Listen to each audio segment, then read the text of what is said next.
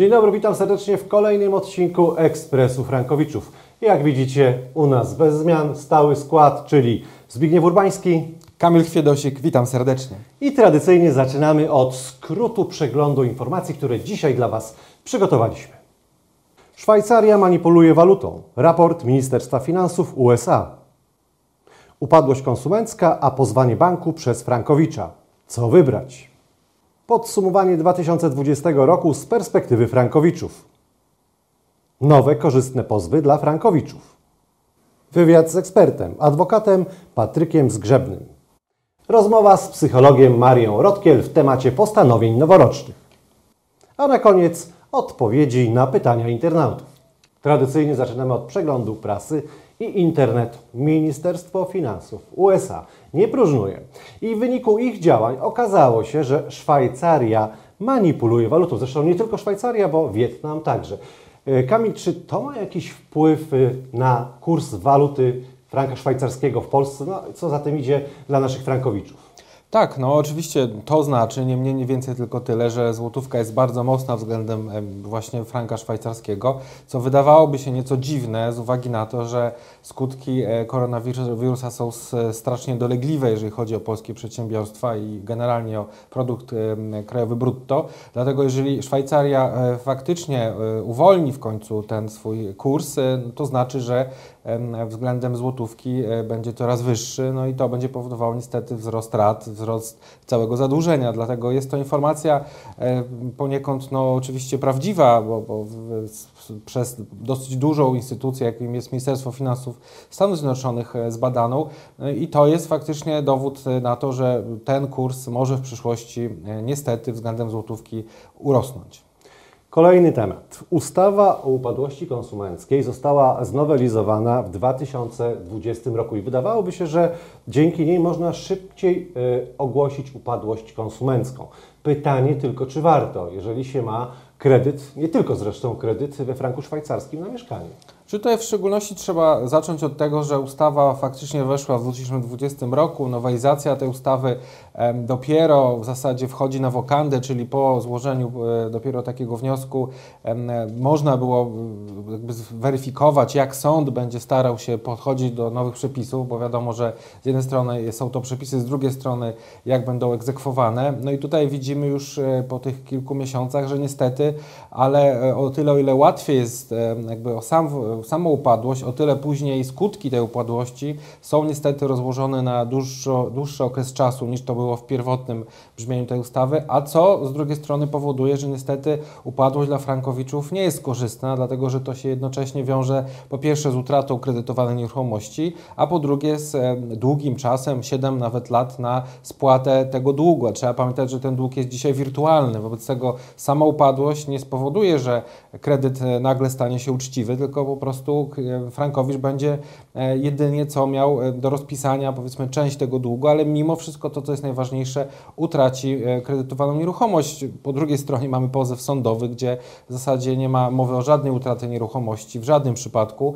Możemy mówić tylko i wyłącznie o tym, że są różne rozstrzygnięcia względem zarówno odfrankowania, jak i nieważności, która w tej chwili jest przeważająca, czyli w, co, w najgorszym przypadku kredyt będzie unieważniony, bank będzie wypisany z hipoteki, no i tutaj w zależności od tego, jak decyduje sąd, będzie zwrot albo pełnej kwoty wpłacone 10 lat wstecz, albo jakiejś części, tak jak powiedziałem, w zależności od tego, jaką sąd przyjmie ostatecznie rozstrzygnięcie i jaka będzie później korzyść dla Frankowicza.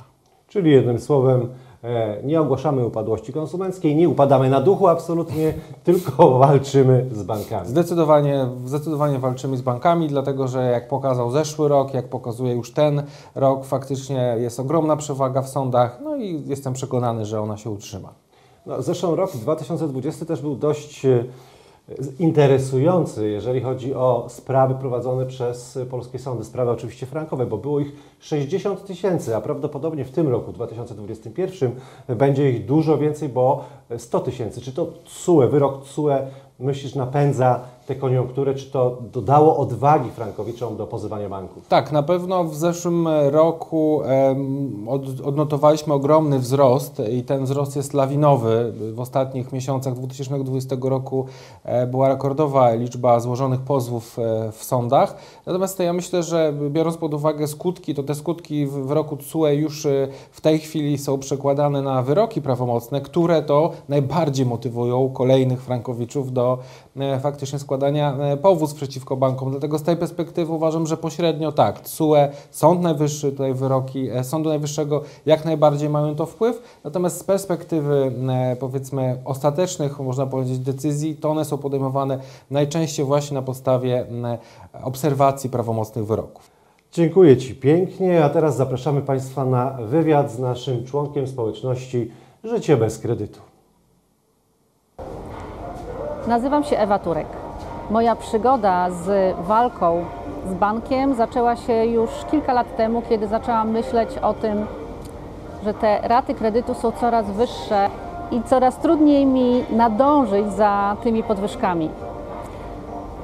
Fanpage Życie bez kredytu zaczęłam obserwować, no myślę, że tak z półtora roku temu, ale na razie na, wtedy tylko i wyłącznie po to, żeby obserwować.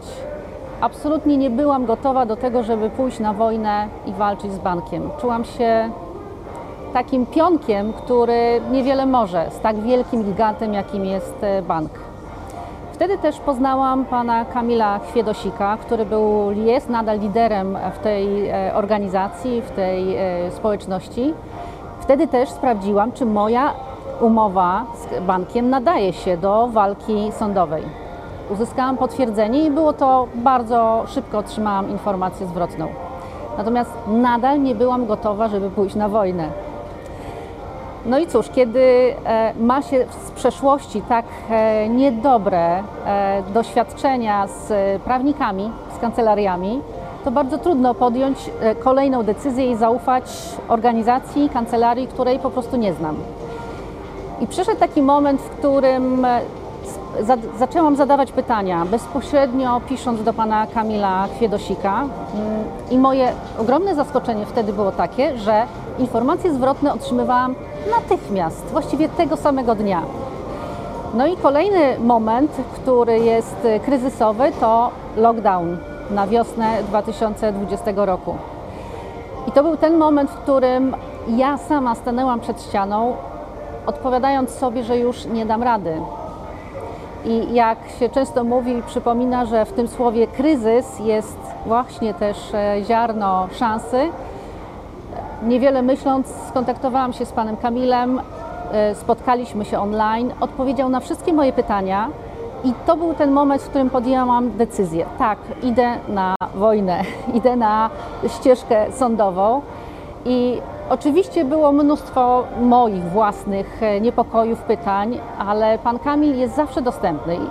Pamiętam kiedyś e, późno wieczorem napisałam maila po otrzymaniu kolejnej informacji z banku, który groził.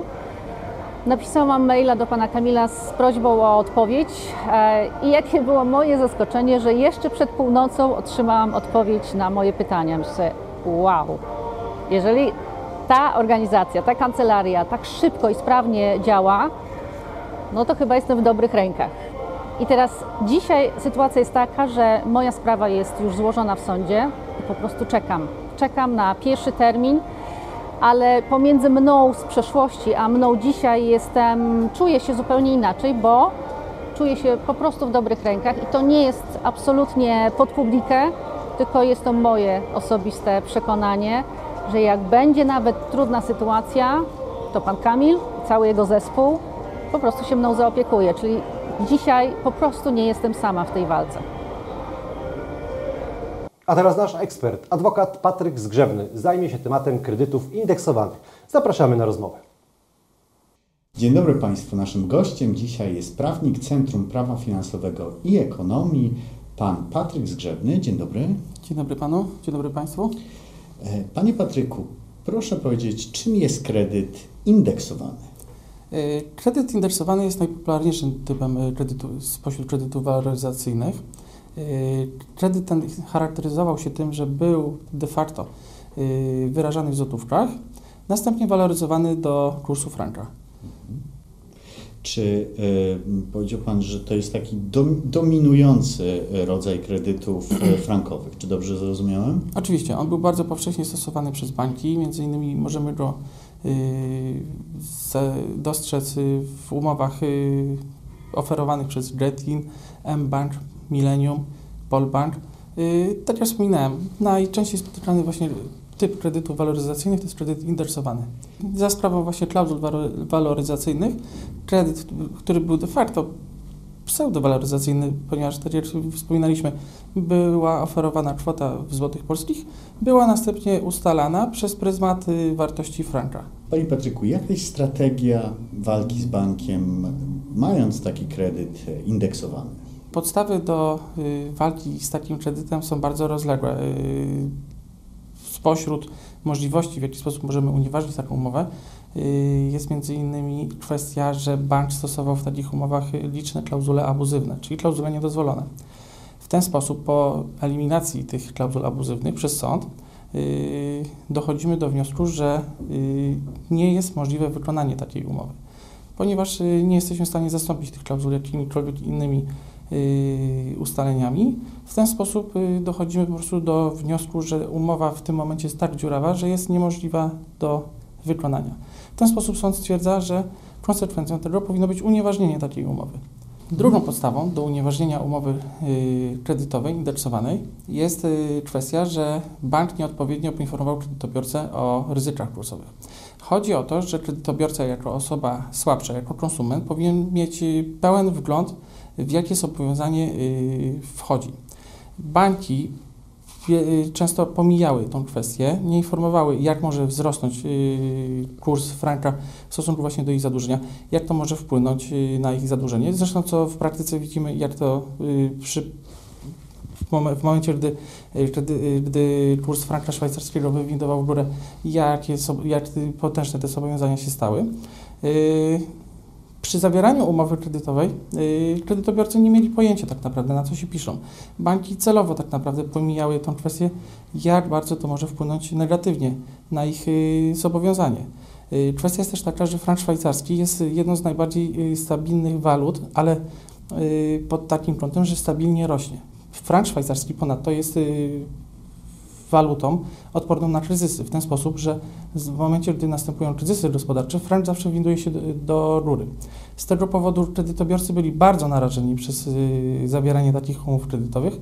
Y, przez to nie mieli tak naprawdę szans, żeby normalnie y, spłacić te zobowiązania y, w takiej kwocie, w jakiej tak naprawdę zaciągnęli. A wręcz e, no, z informacji, które e, są powszechnie dostępne, wynika, że banki wręcz powoływały się na tą stabilność tego, tego franka i mówiły, że, że tutaj nie ma mm, możliwości, żeby ten kurs wzrósł więcej niż 20%. No. Oczywiście. y, W ten sposób właśnie kredytobiorcy zostali wprowadzeni w błąd. Y, Banki stosowały y, analizy, tak jak pan redaktor wspomniał, y, na poziomie właśnie 20%, więc kredytobiorca nie był de facto w stanie y, dostrzec, jak y, potężne zobowiązanie, y, jak, y, jak bardzo wadliwe i ryzykowne jego zobowiązanie może się stać. Analiza historyczna orzeczeń y, sądowych, jak również y, umów stosowanych przez y, różne banki, wskazuje, że większość tych umów de facto była dotknięta tymi klauzulami abuzywnymi. Yy, Z tego powodu ciężko powiedzmy tak przytoczyć, które banki bardziej stosowały, bo to yy, ilościowo, które mniej. Yy, Prawda jest taka, że praktycznie wszystkie te umowy są dotknięte tymi klauzulami, a de facto powinny być unieważnione na tych podstawach. Proszę Państwa, mam nadzieję, że pojęcie kredytu indeksowanego stało się odrobinę jaśniejsze. Jak widzimy, są podstawy postaci klauzul abuzywnych oraz e, wprowadzenia błądnie wystarczającego poinformowania przez bank konsumenta. Panie Petryku, bardzo dziękuję za rozmowę. Dziękuję również, dziękuję Państwu. Dziękujemy serdecznie naszemu ekspertowi. A teraz przechodzimy do rozmowy z psychologiem Marią Rotkiel, która będzie mówiła o postanowieniach noworocznych. Zapraszamy. Dzień dobry Państwu. Naszym gościem dzisiaj jest pani psycholog Maria Rotkiel. Dzień dobry Pani Mario. Dzień dobry, witam. Pani Mario, czy jest sens robić postanowienia noworoczne? E, Ja wiem, że są osoby, które są sceptyczne co do postanowień noworocznych i nawet są e, dość mocne argumenty, które mają mm, świadczyć za tym, że nie warto postanowień robić. Ja Państwa spróbuję do tego przekonać, bo moim zdaniem warto. E, A dlaczego? Dlatego, że postanowienia, jeżeli są naszym planem działania, jeżeli to są nasze cele, na których nam zależy, to nadają strukturę naszemu działaniu. Czyli jeżeli mam na najbliższy czas, i to może być najbliższy rok, jakieś ważne postanowienie, to jest to mój cel, i dzięki temu jestem w stanie zaplanować e, poszczególne e, działania. I teraz osoby, które są w kontrze, mówią w ten sposób: No, ale życie bardzo często te plany weryfikuje.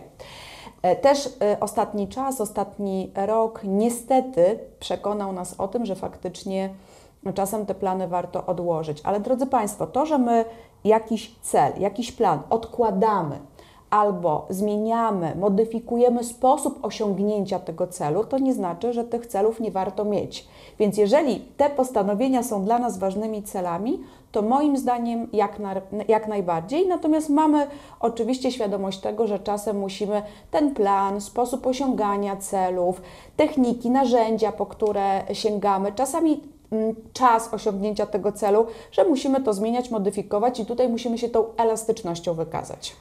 Pani Mario, a czy mogę zapytać Panią, jakie postanowienia Pani robi noworoczne i co Pani robi, żeby wytrwać w tych postanowieniach? E, Zapytać Pan może, natomiast ja nie muszę odpowiadać. Jeżeli chodzi o moje osobiste postanowienia, to będzie to tajemnica, pozwólcie Państwo. Natomiast mam też postanowienia mm, zawodowe i tak jak już Państwu zdradziłam, ja je od razu staram się przeformułować w cele. To jest bardzo konkretne postanowienie, żeby też troszeczkę moje social media e, rozruszać. E, I już poczyniłam wiele kroków i podjęłam kilka decyzji, żeby to postanowienie faktycznie wprowadzić w życie i być w tym efektywną i słowną w stosunku do samej siebie. Więc to jest drugie pytanie, czy druga część Pana pytania. Żebyśmy byli skuteczni, efektywni, to po pierwsze to postanowienie musi być dla nas ważnym celem, czyli to musi być dla mnie ważne, musi mi na tym zależeć. Ważne jest to, żeby odpowiedzieć sobie na pytanie dlaczego. Co zyskam, jeżeli osiągnę ten cel? Czy co zyskam, jeżeli uruchomię działanie, które ma sprawić, że to postanowienie zacznie się urealniać, urzeczywistniać? Bardzo ważny jest konkretny plan. Pomimo tego, że jesteśmy elastyczni i wiemy, że ten plan czasem modyfikujemy, to jednak taki plan działania, co mogę zrobić już teraz, co mogę zrobić jutro, w najbliższej przyszłości, tak, żeby wdrożyć działanie w życie. Jeżeli ja uruchomię działanie, czyli zacznę robić konkretne rzeczy, które sprawiają, że ja jestem w tym procesie decyzyjnym i działania, no to zaczynam doświadczać tego, że jestem skuteczna, że mogę. Jeżeli będę musiała jakieś działanie modyfikować, będzie mi y, dużo łatwiej. I oczywiście ten plan też musi być realistyczny. Bardzo ważne jest to, żeby uwzględnić potencjalne trudności, które mogą się wydarzyć i poszukać osób, czy instytucji, czy specjalistów, którzy mogą nas w tym wspierać. Jeżeli o tym Państwo pamiętacie, to jest ogromna szansa. Pani psycholog, czy kiedy mamy przed sobą wiele niepewności, niepewność związaną z kursem franka szwajcarskiego, niepewność czy strach przed e, tak omnipotentną instytucją, jaką jest e, bank, czy e, mimo wszystko powinniśmy podejmować działanie związane z pozwaniem banku, czy, czy może nie? I planować to I, działanie. I planować to działanie. Y, Jak najbardziej. To, że towarzyszy nam lęk, to, że mamy niepewność, to, że nie zawsze mamy zaufanie do różnych instytucji, to, że nie jesteśmy ekspertami w danej dziedzinie, to absolutnie nie powinno być przeszkodą i powinniśmy nie tylko planować, ale właśnie dzięki planom podejmować działania, które mają służyć rozwiązaniu naszego problemu, zdobyciu wiedzy, czy zdobyciu kontaktów do osób czy instytucji, które nas e, będą wspierać, które nam pomogą. Tak naprawdę, gdybyśmy wyszli z takiego założenia, że na czymś się nie znam, czegoś się boję, do kogoś czy do czegoś nie mam zaufania, to siedzimy w domu i nic nie robimy. nie rozwiązujemy żadnych kłopotów, nie rozwijamy się, nie podejmujemy wyzwań. Plany są właśnie po to, y, żeby ukierunkować działanie, nadać mu strukturę i zaplanować, jak można stawić czoła wyzwaniom czy problemom, pomimo tego, że potrzebne nam jest wsparcie, że się obawiamy i w tych planach właśnie warto to uwzględnić. E, nie jestem ekspertem, więc do kogo się zgłosić, kogo się zapytać, jak sformułować pytanie, gdzie poszukać pomocy, gdzie poszukać wsparcia, szukać źródeł wiedzy, źródeł pomocy i wsparcia tam, gdzie ktoś się na tym zna lepiej ode mnie. Jeżeli mam problem, to właśnie po to robimy plany i postanowienia, żeby zwizualizować sobie drogę do rozwiązywania tego problemu i podejmować działanie. Tak naprawdę dlatego powiedziałam Państwu na początku, że ja jestem e, za planowaniem i bardzo często sama planuję i podejmuję różne wyzwania i mam noworoczne postanowienia, bo moim zdaniem to jest ta motywacja i ta energia, która jest potrzebna do tego, żeby te problemy rozwiązywać, żeby stawiać czoła wyzwaniom. Natomiast musimy pamiętać o tej elastyczności, że faktycznie sytuacja może się zmienić. Może się okazać, że dane, że wiedza, że informacje, które mamy, nie były pełne, albo trzeba je w ogóle zmodyfikować. Na tym polega nasza elastyczność i tego faktycznie się uczymy. Najczęściej uczymy się w trudnych sytuacjach, natomiast nie jest to kontrargument do tego, że mamy podejmować działanie, mamy stawiać czoła wyzwaniom, mamy rozwiązywać problemy, a do tego służą nam właśnie plany, postanowienia, czyli taki nasz szkic działania, tak? taka nasza procedura, którą wdrażamy w życie i bardzo często ją w trakcie realizacji modyfikujemy. Pani psycholog, czy jak już podejmiemy decyzję o podjęciu działania, czy mm, na przynależność do jakiejś społeczności, chociażby społeczności Życie bez kredytu, czy może takie działanie grupowe pomóc, wsparcie grupy? Jak najbardziej. Czasem jest tak, że wydaje nam się, że wolimy działać sami.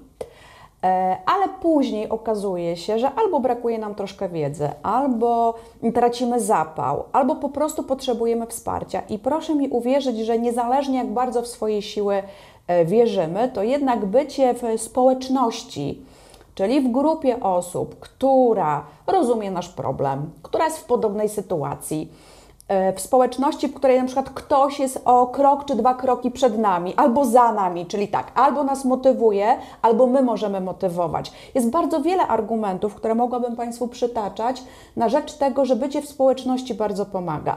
Po pierwsze, nie czujemy się osamotnieni. E, po drugie, wiemy o tym, że nie my pierwsi, nie my ostatni i nie chodzi o to, że my się pocieszamy, że ktoś ma problemy, tylko chodzi o to, że mamy świadomość, że pewne wyzwanie, pewna trudność to nie jest tylko domena tego, że my mamy pecha albo gdzieś popełniliśmy błąd, tylko jest wiele osób, które są w tej sytuacji i mogą nam mówić: Słuchaj, ja mam podobnie, czy ja przez to przechodzę, czy to przede mną, jestem z tobą. Zresztą bycie w społeczności właśnie daje nam odwagę, daje nam większe poczucie bezpieczeństwa, możemy wymieniać się informacjami, możemy służyć sobie radą, ale radą, która jest konstruktywna, tak? bo gdzieś ten problem i ta sytuacja jest nam znana. Zresztą, no takie powiedzenie przychodzi mi kolokwializm do głowy w grupie siła, ale taka jest prawda. Tak, my możemy sobie tę siłę dosłownie, czyli e, narzędzia, czyli instytucje, które mogą nas wesprzeć, e, możemy sobie tę siłę dawać, ale z mojej perspektywy jako psychologa przede wszystkim tak psychologicznie, że bycie, bycie w grupie po prostu dodaje nam odwagi, nie czujemy się z tym wyzwaniem czy z konkretnym problemem osamotnieni że za rok będziecie mogli sami sobie pogratulować, że te cele udało się osiągnąć i postanowienia zrealizować. Pani psycholog, a co w przypadku, kiedy potkniemy się, kiedy e, mamy, stworzymy sobie jakiś plan i nie, nie wykonamy. Często takie postanowienia wtedy rozsypują się jak domek z kart. Tak, dlatego ważne jest to, żebyśmy patrzyli na realizację tego celu, czy realizację tego postanowienia, jak na pewien proces.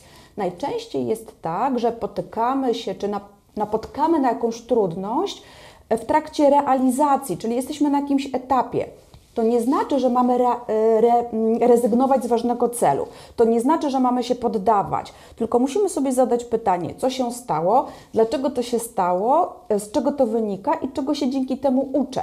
Czyli najczęściej jest tak, że warto zmienić strategię. Może poszukać innych osób, które mogłyby nas w tym wspierać. Może zmienić sposób działania to potknięcie się czy ta trudność jest na pewnym etapie. To nie znaczy, że mamy zupełnie zrezygnować z tego, co jest dla nas ważne, że mamy się poddać, że mamy zrezygnować z ważnego wyzwania. To jest e, pewien moment, który nas czegoś nauczył. Możemy zmodyfikować swoje działanie, możemy sięgnąć po jakieś narzędzie czy po jakieś wsparcie, z którego nie korzystaliśmy.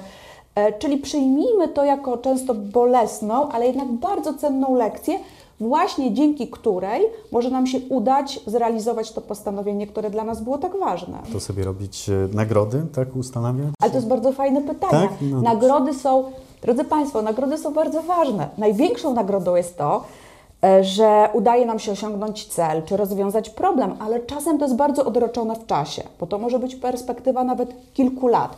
My rozmawiamy o postanowieniach noworocznych, czyli gdzieś ta perspektywa czasu to jest około em, rok, ale przecież e, część z tych celów czy z tych problemów to jest kwestia nawet kilku lat. Więc te nagrody, w momencie, kiedy zrobimy pierwszy krok, tą nagrodą może być, e, nie wiem, zjedzenie dobrej kolacji, czy podzielenie się tym z przyjacielem, który powie: Super, gratuluję ci, a widzisz, bałaś się. Pod warunkiem, że postanowienie nie było przejście na dietę. No, ale to dobra kolacja może być zdrową kolacją i tym bardziej warto ją zrobić sobie i doświadczyć tego, że można być na diecie i bardzo smacznie też jeść. Więc nagrody rozumiane jako taka motywacja i rozumiane jako umiejętność docenienia samego siebie właśnie w tym procesie, krok po kroku, kiedy my realizujemy postanowienie, są niezwykle ważne, bo mamy taką tendencję, że raczej się e, karzemy i raczej się krytykujemy i raczej jesteśmy na siebie źli, natomiast czasem o tych nagrodach zapominamy, więc jak najbardziej nawet takie pochwalenie siebie samego, super, udało Ci się, e, warto wierzyć w siebie, to też jest nagroda, która może nas motywować do działania. Drodzy Państwo, jak usłyszeliśmy z ust Pani psycholog, warto jest robić postanowienia noworoczne. Z problemem najlepiej zgłosić się do odpowiedniego specjalisty i w grupie siła. Dziękuję Pani psycholog za rozmowę. Dziękuję bardzo. I teraz przechodzimy, mam nadzieję, że jesteś gotowy, do odpowiedzi na pytania naszych internautów. Jestem gotowy, proszę. Tym razem będzie to pan Kuba, pani Gosia i pani Olga. Zaczniemy od kobiety oczywiście, czyli od pani Małgorzaty. Czy oddalenie przez sąd złożonego wraz z pozwem wniosku o zabezpieczenie ma jakikolwiek wpływ na wyrok w danej sprawie? Dodam, że na moment złożenia pozwu kapitał został spłacony. E, Nie, nie ma to znaczenia, dlatego że e, postępowanie dotyczące m, zawieszenia płatności rat, czyli zabezpieczenia roszczenia, ono jest obok postępowania głównego. Oczywiście dzieje się to najczęściej w ramach powiedzmy tego samego sędziego.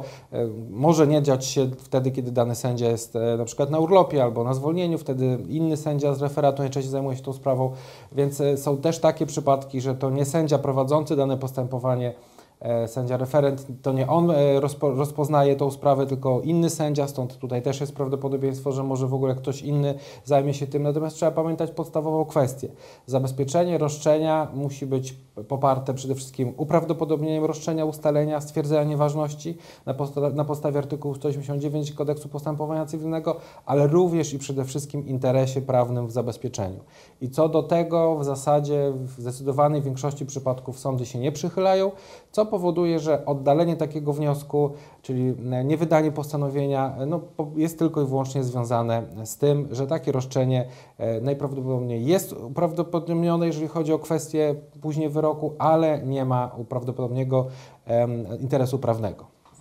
To przechodzimy do pytania pana Jakuba, który pisze: Czy jeżeli spłaciłem bankowi już to, co pożyczyłem, to lepiej pozwać bank o nieważność, czy przestać spłacać i czekać, aż bank mnie pozwie? No zdecydowanie dużo lepiej jest pozwać bank. E, Zawsze ta inicjatywa po, po pierwsze e, zamknie w ogóle spór z bankiem.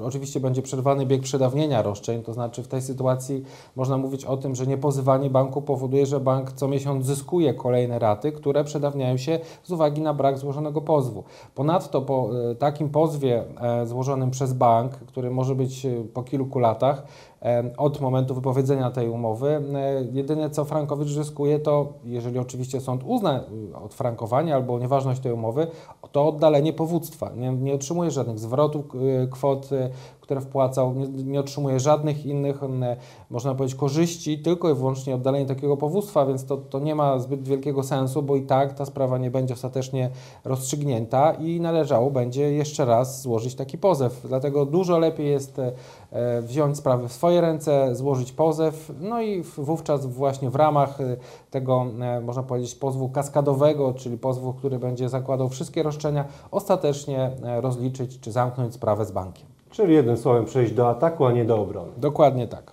Przechodzimy do pani Olgi, która pyta, czy warto liczyć na interwencję rzecznika finansowego? Czy opiniuje on umowę i wyraża o niej swój osąd? Czy jest ważna, nieważna i jest to dobrze uzasadnione?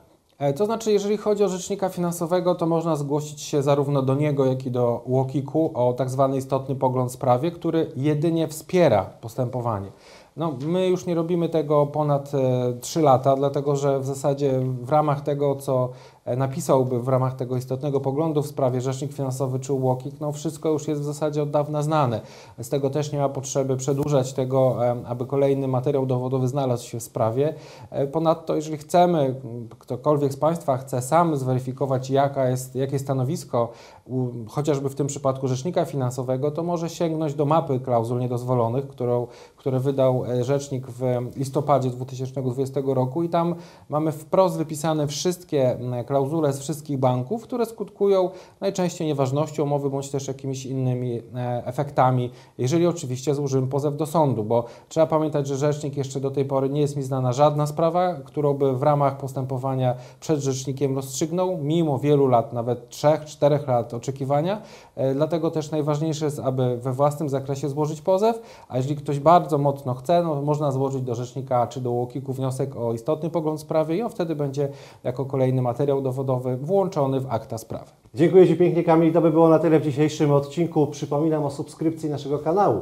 Dzięki temu będziecie na bieżąco w sprawach frankowych. Oczywiście dzwoneczek trzeba zaznaczyć, bo dostaniecie wtedy powiadomienia. Kamil, dziękuję Ci pięknie. Dziękuję również, dziękuję Państwu i zapraszam na kolejny odcinek. Pozdrawiam serdecznie, Kamil Chwiedosik, Zbigniew Urbański. do zobaczenia.